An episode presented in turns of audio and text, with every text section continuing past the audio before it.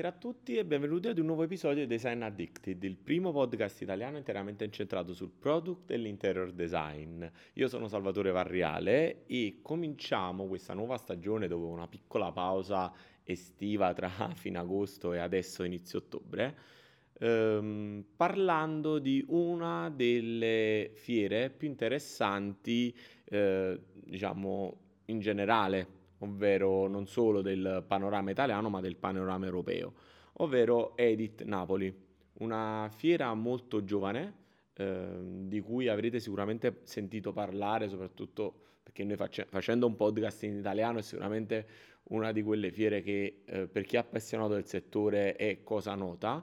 Eh, però cercheremo di approfondire in questo episodio parlando dell'edizione 2023, ma cercheremo di raccontare anche un po' tutta eh, la storia di questa giovane fiera, del, diciamo, del come si svolge, eh, su chi partecipa, quali sono anche i paradigmi di questa fiera che eh, si presenta come una fiera indipendente ed una fiera che mira soprattutto agli editori piccoli e quindi una fiera che ha un approccio diametralmente opposto ad esempio con l'altra grande fiera italiana ovvero il Salone del Mobile. Quindi vedremo un po' Edit cos'è e come è stata quella che abbiamo appena vissuto perché sono stato a Napoli eh, in questa tre giorni di Edit tra il 6 e 8 ottobre 2023 per chi ascolterà questo episodio diciamo questa settimana quindi la settimana successiva alla fiera e anche per chi l'ascolterà, magari la recupererà nei, post- nei prossimi mesi o magari la state ascoltando appena prima della prossima edizione che si terrà il prossimo ottobre. Eh, cominciamo a dare qualche punto di riferimento. Eh, Edit è una fiera che è stata eh, creata, ideata e pensata da Emilia Petruccelli e Domitilla Dardi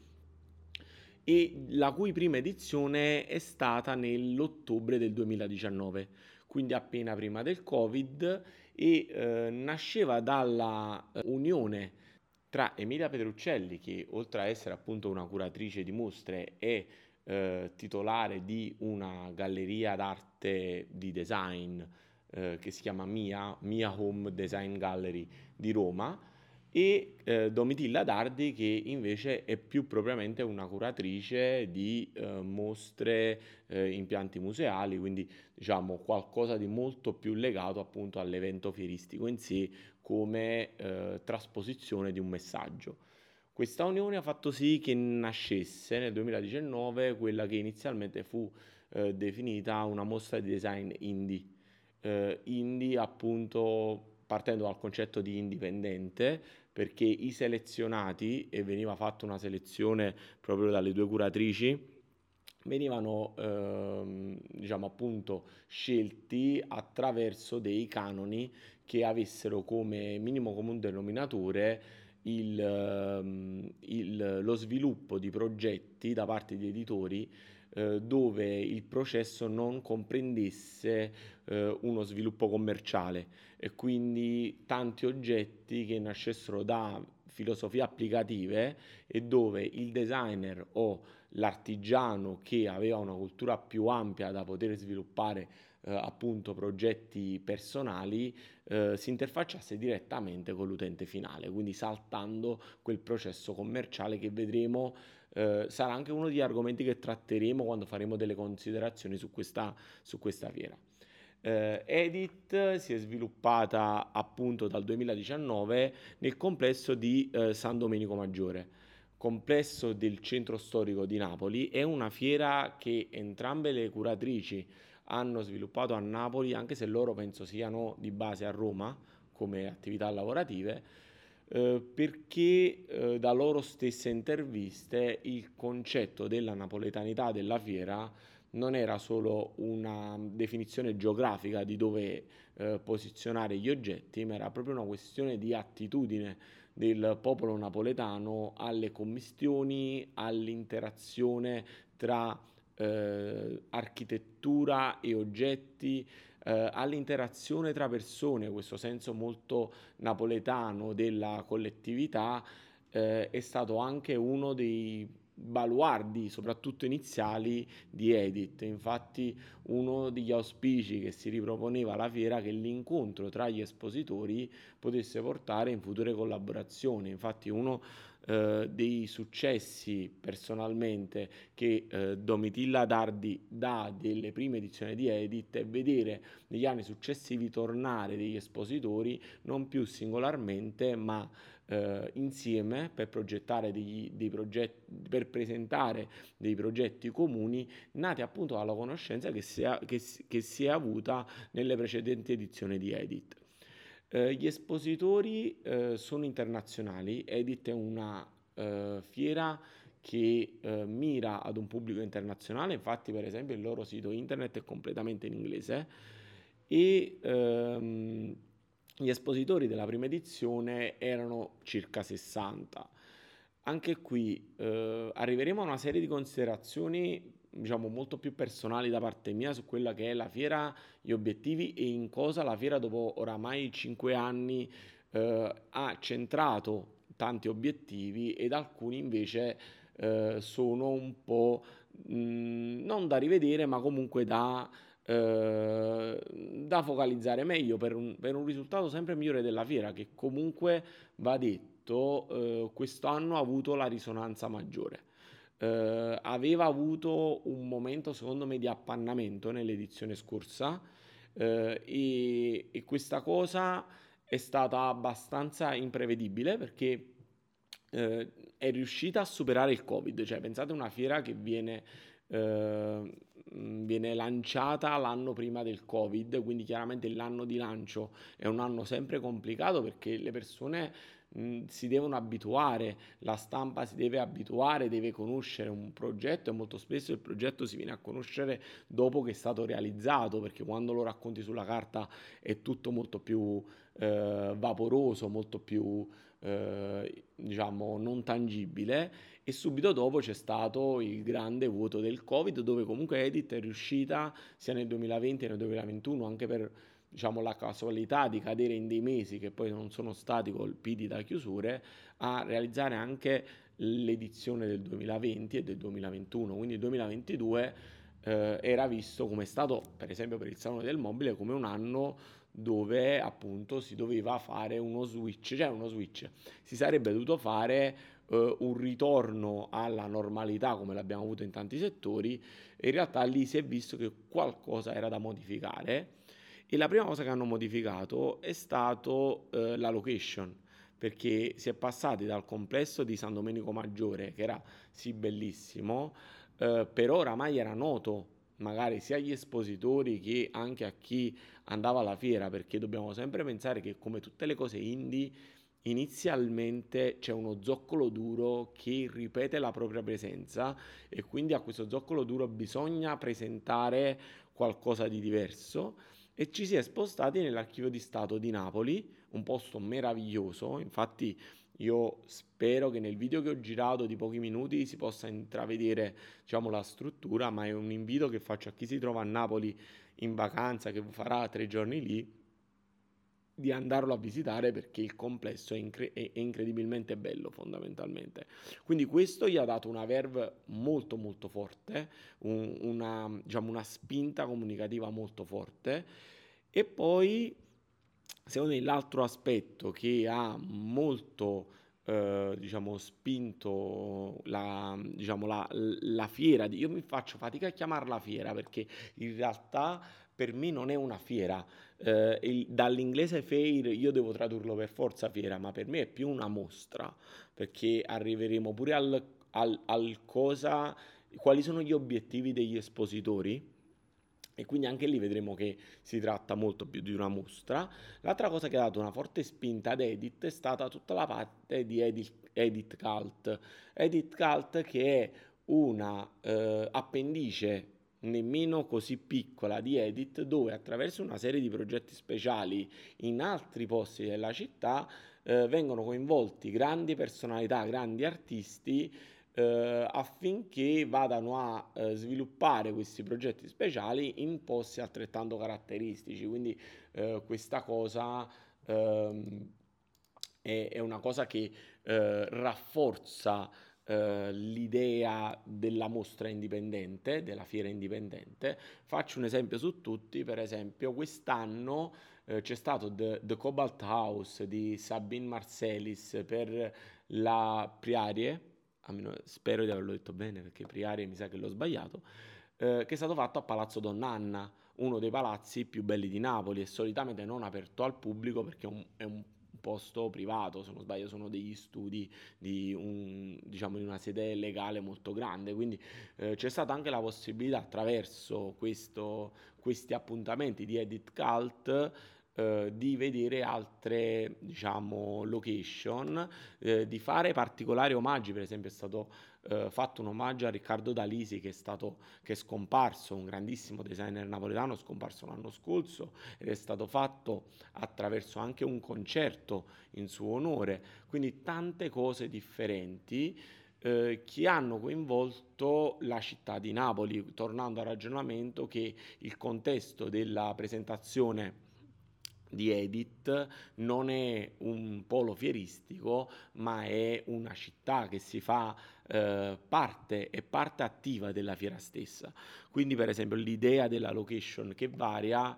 eh, potrebbe essere ripetuta con una cadenza. Ora non mi aspetto che l'anno prossimo verrà abbandonato l'archivio di Stato perché è stato la prima volta eh, che sono stati lì e quindi ci sta che abbiano un accordo pluriennale e ci sta anche che chi, avuto, chi non ha avuto l'opportunità di quest'anno di vederlo lo possa vedere l'anno prossimo. Quindi però mi aspetto che negli anni si possa sempre variare eh, le location di modo da dare eh, forza di modo da dare forza eh, a questa sinergia tra la fiera e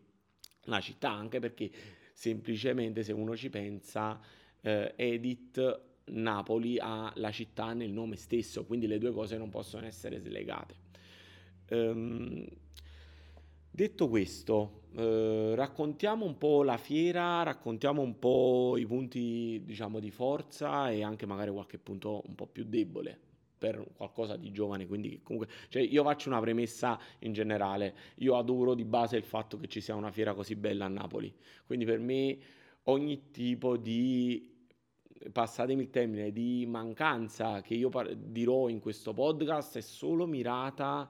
a dare una mia visione di quello che si può fare meglio, ma già siamo ad un punto eh, molto avanti di quello che si può fare, anche perché eh, a dispetto di eventi fieristici dai, diciamo, dai budget illimitati, qui ci si muove su un'idea di fiera indipendente, quindi dove eh, ci si muove sempre all'interno di budget più mirati e, e, da parte mia anche questo podcast nasce con la volontà di raccontare l'evento Edit affinché eh, nella mia piccola risonanza tutti quelli che ancora non lo conoscono possono andare a conoscerlo ora sui social per quelli che saranno anche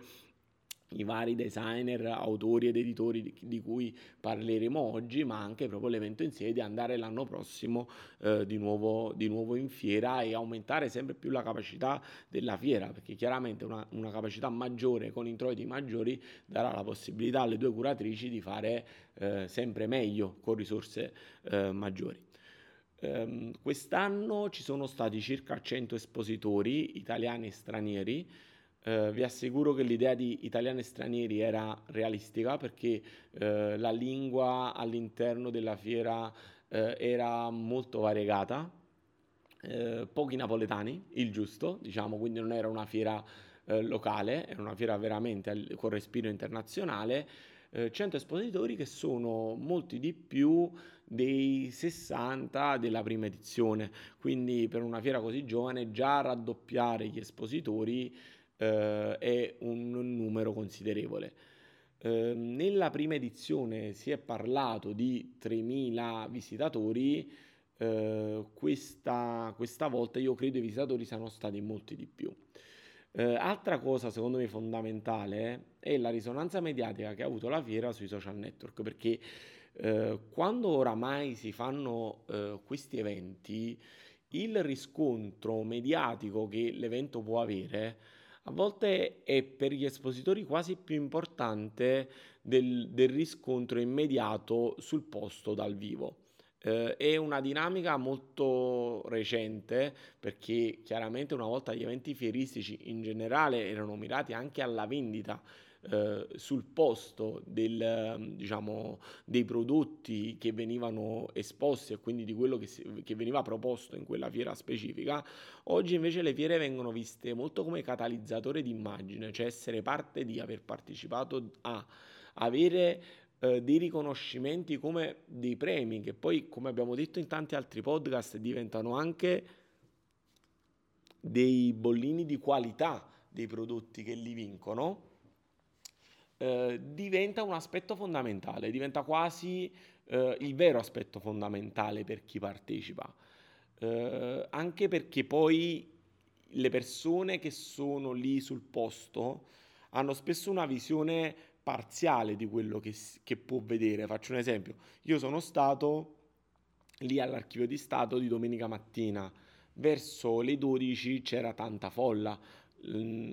quindi anche apprezzare eh, gli oggetti che venivano mostrati, parlare con i designer presenti che li spiegavano, era un qualcosa di più difficile.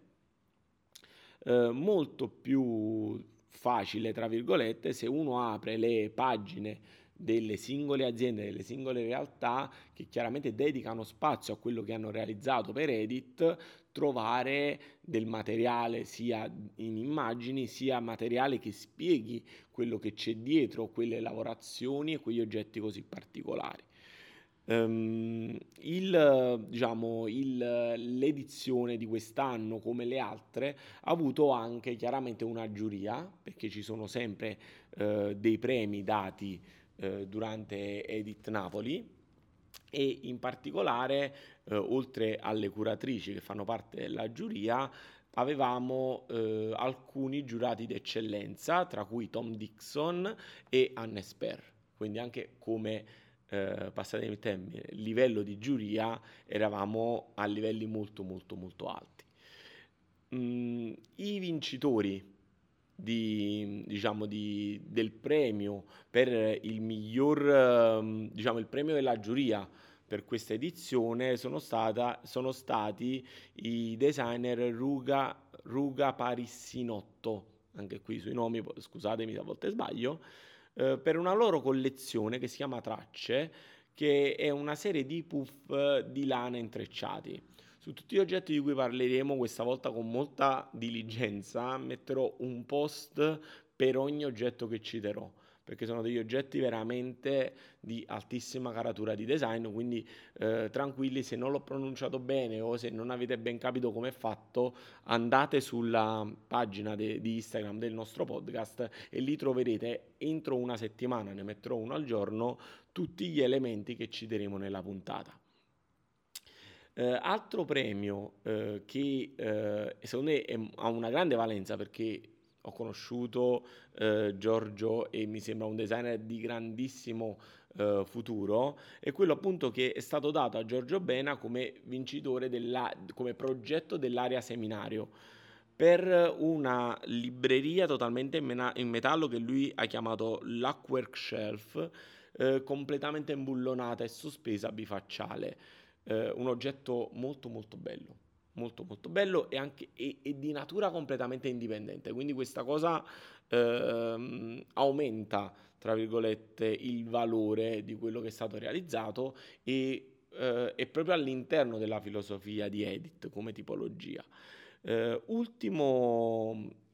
premio speciale, eh, come menzione speciale, è stato dato a tutto il progetto Rehab Glass che è un progetto di materiale riciclato, in particolare vetro, eh, sviluppato a Murano con tutta una serie di prodotti che nascono appunto dagli scarti di quello che non è stato più prodotto, andato in produzione. Eh, la eh, filosofia del materiale riciclato è stato uno degli argomenti più eh, gettonati della, diciamo, della fiera di Edit perché sono stati tanti progetti che nascevano su questa, eh, su questa idea. In particolare ne cito un altro che è il progetto di Blue Cycle, partendo diciamo parafrasando l'idea di bicycle, quindi anche qui una ruota, quindi qualcosa di riciclo, che è un progetto greco invece, anche questo presente eh, ad Edit, dove eh, venivano recuperati le plastiche dai mari e con queste plastiche di recupero venivano stampati in 3D degli oggetti in particolare eh, secondo me pure strizzando un po' l'occhio ad Enzo Mari, vi era questa collezione di eh, sgabelli a forma di animali stilizzati eh, molto particolare, molto carina, che ricordava un po' gli animali di Enzo Mari. Però un, un bel progetto, eh, anche partendo appunto dal, um, dal concetto iniziale, eh, cioè il concetto fondamentale del riciclo. Detto questo, eh, ho avuto l'opportunità anche di incontrare Federica Del Mondo che abbiamo conosciuto nel, un paio di podcast fa, uno dei precedenti prima di chiudere per la pausa estiva, eh, anche lei era presente e diciamo porta avanti questo progetto indipendente con questi tavoli eh, che hanno questi piani di vetro lavorati a mano. Uh, la cosa interessante è che uh, attraverso lei, anche attraverso ad altri eh, espositori che conoscevo, eh, è interessante come eh, i costi per accedere a una fiera del genere non siano elevati. Sono de- dei costi eh, che tendano più a premiare eh, la qualità, perché eh, non è solo quanto si vuole pagare, ma è la selezione da parte delle due curatrici che è fondamentale per l'accesso alla mostra. L'accesso alla mostra si sviluppa in un contesto di non allestimento, eh, di un contesto, tra virgolette, di esposizione di prodotti. Ed è una cosa che a me piace, l'idea dell'esposizione del prodotto come tale, con la forza che nasce dal singolo prodotto, dai materiali che usa e dai colori che usa in un contesto completamente eh, non inquadrato. Eh, una cosa che va molto contro, per esempio, quello che vediamo al Salone del Mobile, dove invece eh, gli allestimenti tendono ad avere una linea guida dell'allestimento, quindi l'allestimento guida poi la scelta dei prodotti da inserire e guida eh, diciamo anche la scelta dei colori, dei toni e dei materiali da seguire. Questa è una cosa di cui forse non abbiamo mai parlato, però in realtà quando si, al- si crea un allestimento per una fiera tipo il salone, eh, il con- c'è un visual che poi eh, seleziona, eh, tra virgolette, una serie di prodotti, certamente alcuni sono dettati dall'azienda, anche per poi chi fa questi lavori di visual molto spesso è il, il direttore artistico dell'azienda, quindi sa cosa va inserito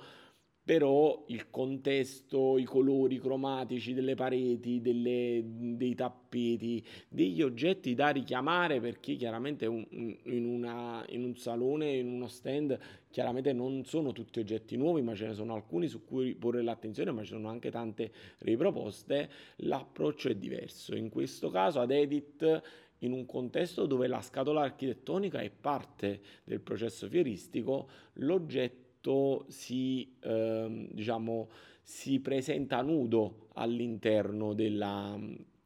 della, della, fiera e si presenta come, eh, diciamo, come espressione di se stesso. Quindi è molto più complicato ed è molto più difficile esprimere eh, forza eh, da questo punto di vista ed è anche per questo eh, gli oggetti che poi emergono eh, emergono in maniera molto forte. Cioè è incredibile come se io, parlando con altri che sono stati lì, abbiamo citato tutti quanti gli stessi prodotti, cioè tutti quanti uscendo dalla fiera abbiamo detto i prodotti più di impatto, non solo a livello proprio di impatto, perché l'impatto a volte non basta, proprio di impatto culturale che ci sono piaciuti di più sono stati questo, questo e quest'altro e in tanti dicevamo gli stessi oggetti, non avevamo grande discrepanza perché quando l'oggetto è nudo e lasciato a se stesso in un contesto dove non c'è spiegazione, non c'è eh, un, un brand che possa influenzare la nostra opinione, perché se io vado nello stand di Cassina e trovo una poltrona nuova il fatto che sia nello stand di Cassina influenza tantissimo la mia opinione di quell'oggetto, perché io penso che lì si parta da una ricerca elevata e anche una selezione elevata del designer. Quando invece c'è nome e cognome del designer oppure un'edizione di un'autoproduzione e lì non ci sono influenze, lì c'è il prodotto e lo spettatore che può essere più o meno preparato che ha, da quel prodotto eh, riceve delle, delle, sensazioni, delle emozioni e, e riceve anche un feedback personale. Eh, tra i prodotti, diciamo, più apprezzati, oltre a quelli che abbiamo citato che sono stati premiati, sicuramente c'è stata la collezione Ossimori eh, realizzata in collaborazione tra Incalmi e eh, Dario De Meo e Luca De Bono del gruppo appunto De Bona De, Bona De Meo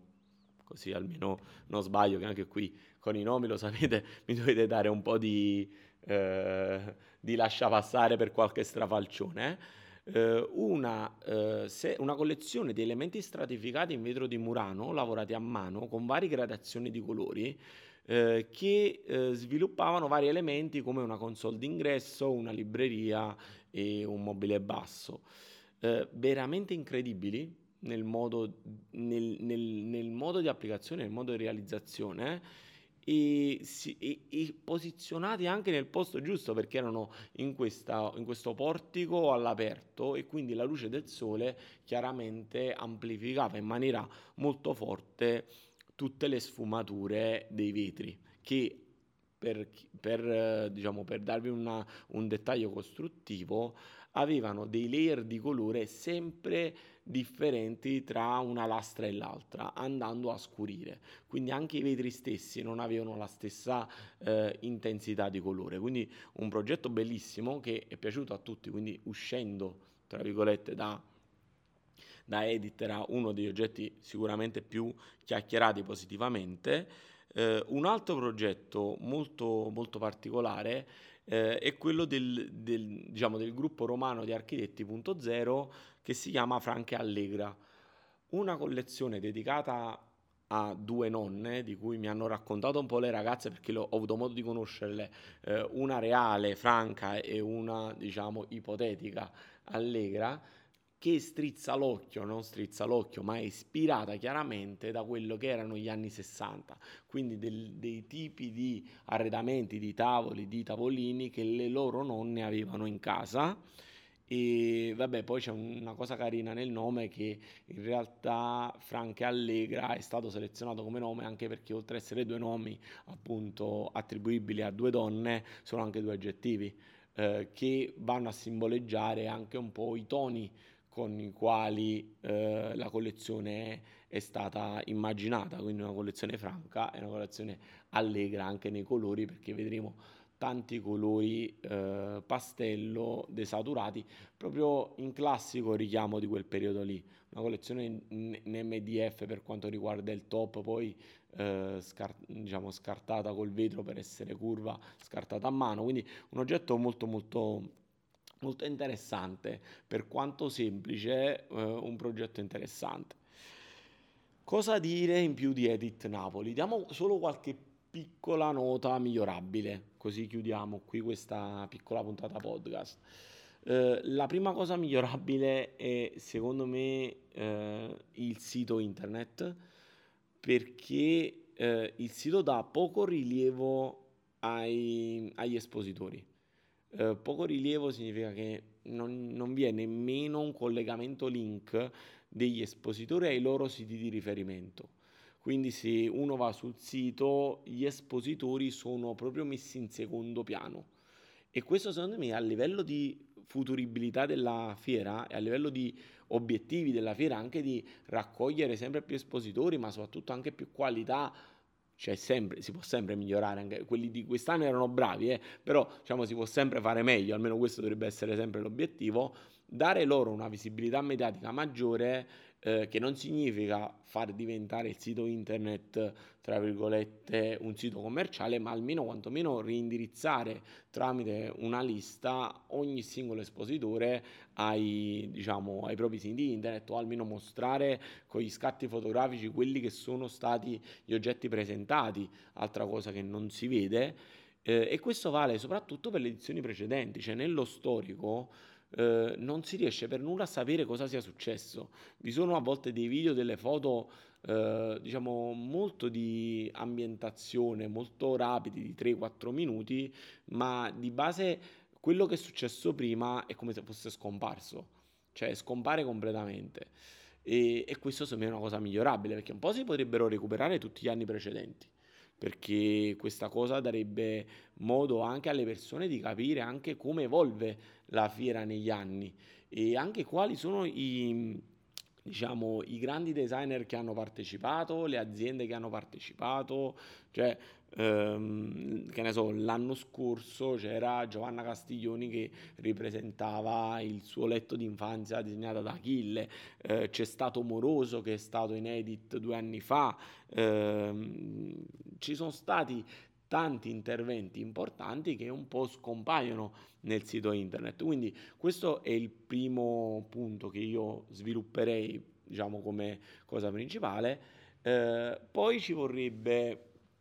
un, un, un, piccolo canale YouTube o un piccolo canale, se proprio non si vuole creare una parte di video sul sito, dove raccogliere invece tutte le parti dei talk che secondo me sono molto interessanti. Cioè, io per fare questo podcast. Eh, ho avuto pochissimo materiale da cui attingere per le informazioni principali, cioè io vi dico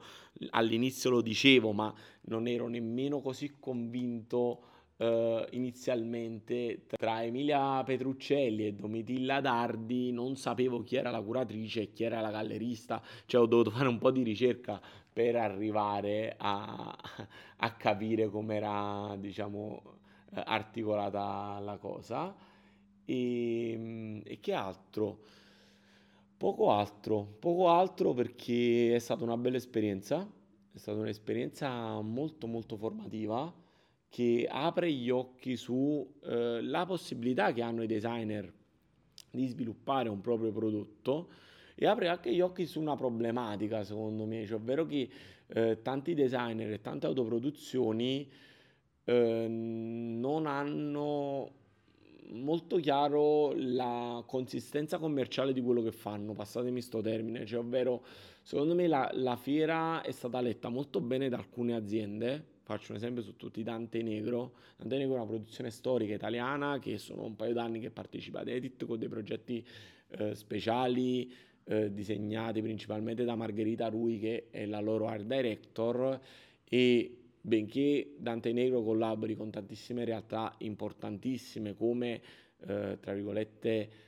terzista è un brutto nome, come coloro che producono a tutti gli effetti degli oggetti in ferro per queste aziende, non faccio nome ma le più importanti del settore dell'arredo, eh, utilizza queste, questa, questa fiera Edit eh, come branding, cioè come far conoscere anche la propria azienda al di là di quello che loro realizzano per terzi. E questo diciamo, è un obiettivo eh, ben raggiunto e molto eh, centrato per un'azienda che ha comunque dei volumi molto grandi. Per quanto riguarda invece la produzione, tra virgolette, degli indipendenti, chiaramente il problema principale è che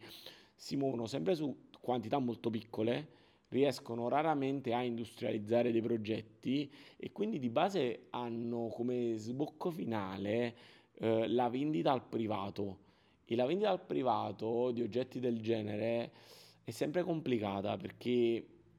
eh, è difficile eh, trasmettere le emozioni di determinati prodotti senza averli visti dal vivo. E quindi se sono progetti così indipendenti spesso non hanno eh, showroom espositivi dove possono essere appunto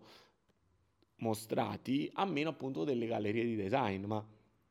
torniamo a eh, dei parametri di unicità che spesso eh, portano le tirature di questi oggetti ad essere molto molto bassi quindi è un po' un'arma a doppio taglio. Diciamo che il design indipendente può, deve, deve essere parte di un lavoro più a 360 gradi del designer, a meno che non si vogliano instaurare dei paradigmi di, ehm, di sviluppo commerciale eh, che quindi appunto vadano comunque a eh, uscire da quel filone di eh, autoproduzione di fatto a mano così, eh, così specifica, cioè pezzo per pezzo, custom su custom, cioè mm, è, è una strada diversa, è una strada molto più articolata che potrebbe fare la felicità più dei clienti finali e dei galleristi che dei designer in sé, insomma, quindi eh, è, è, una riflessione che inizio adesso, ma devo, la devo ancora metabolizzare e probabilmente la riproporremo eh, prossimamente in qualche episodio dove vorrei appunto intervistare qualche piccola ehm, realtà di edizioni molto particolari per capire che numeri possono girare e che sostenibilità ha un progetto del genere. Nulla, questa era Edit 2023 e spero che questo riassunto eh, vi sia piaciuto, ma soprattutto vi, mm, vi abbia eh, incuriosito per portarvi l'anno prossimo a partecipare alla fiera, perché il vero obiettivo di questa prima puntata della nuova edizione del podcast era quella di incuriosirvi e portarvi eh, a scoprire questa, questa fiera che io non riesco a chiamare fiera perché per me è più una mostra. Ehm, sì, tutto qui. Eh, avremo gli approfondimenti degli oggetti di cui abbiamo accennato sulla pagina Instagram entro una settimana dalla uscita del podcast, quindi se la sentite proprio al primo giorno abbiate pazienza, i contenuti usciranno giorno dopo giorno e sul nostro canale YouTube che cercheremo quest'anno di eh, sfruttare in maniera diversa, quindi non inserendo le chiacchierate ma inserendo dei video ad hoc,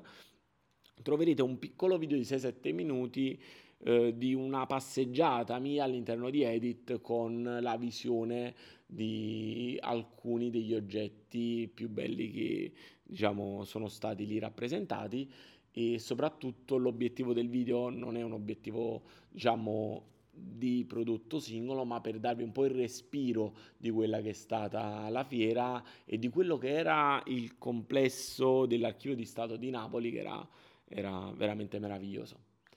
Eh, grazie di aver ascoltato questa puntata fino alla fine e noi ci sentiamo a brevissimo perché ricominceremo ora col podcast, quindi avremo eh, tanti episodi che succederanno e probabilmente anche un progetto speciale che cercheremo di portare avanti contestualmente a quelle che saranno le puntate classiche. Io sono Salvatore Varriale e ci sentiamo qui tra una quindicina di giorni, non più tardi. Un abbraccio grande a tutti, buon weekend.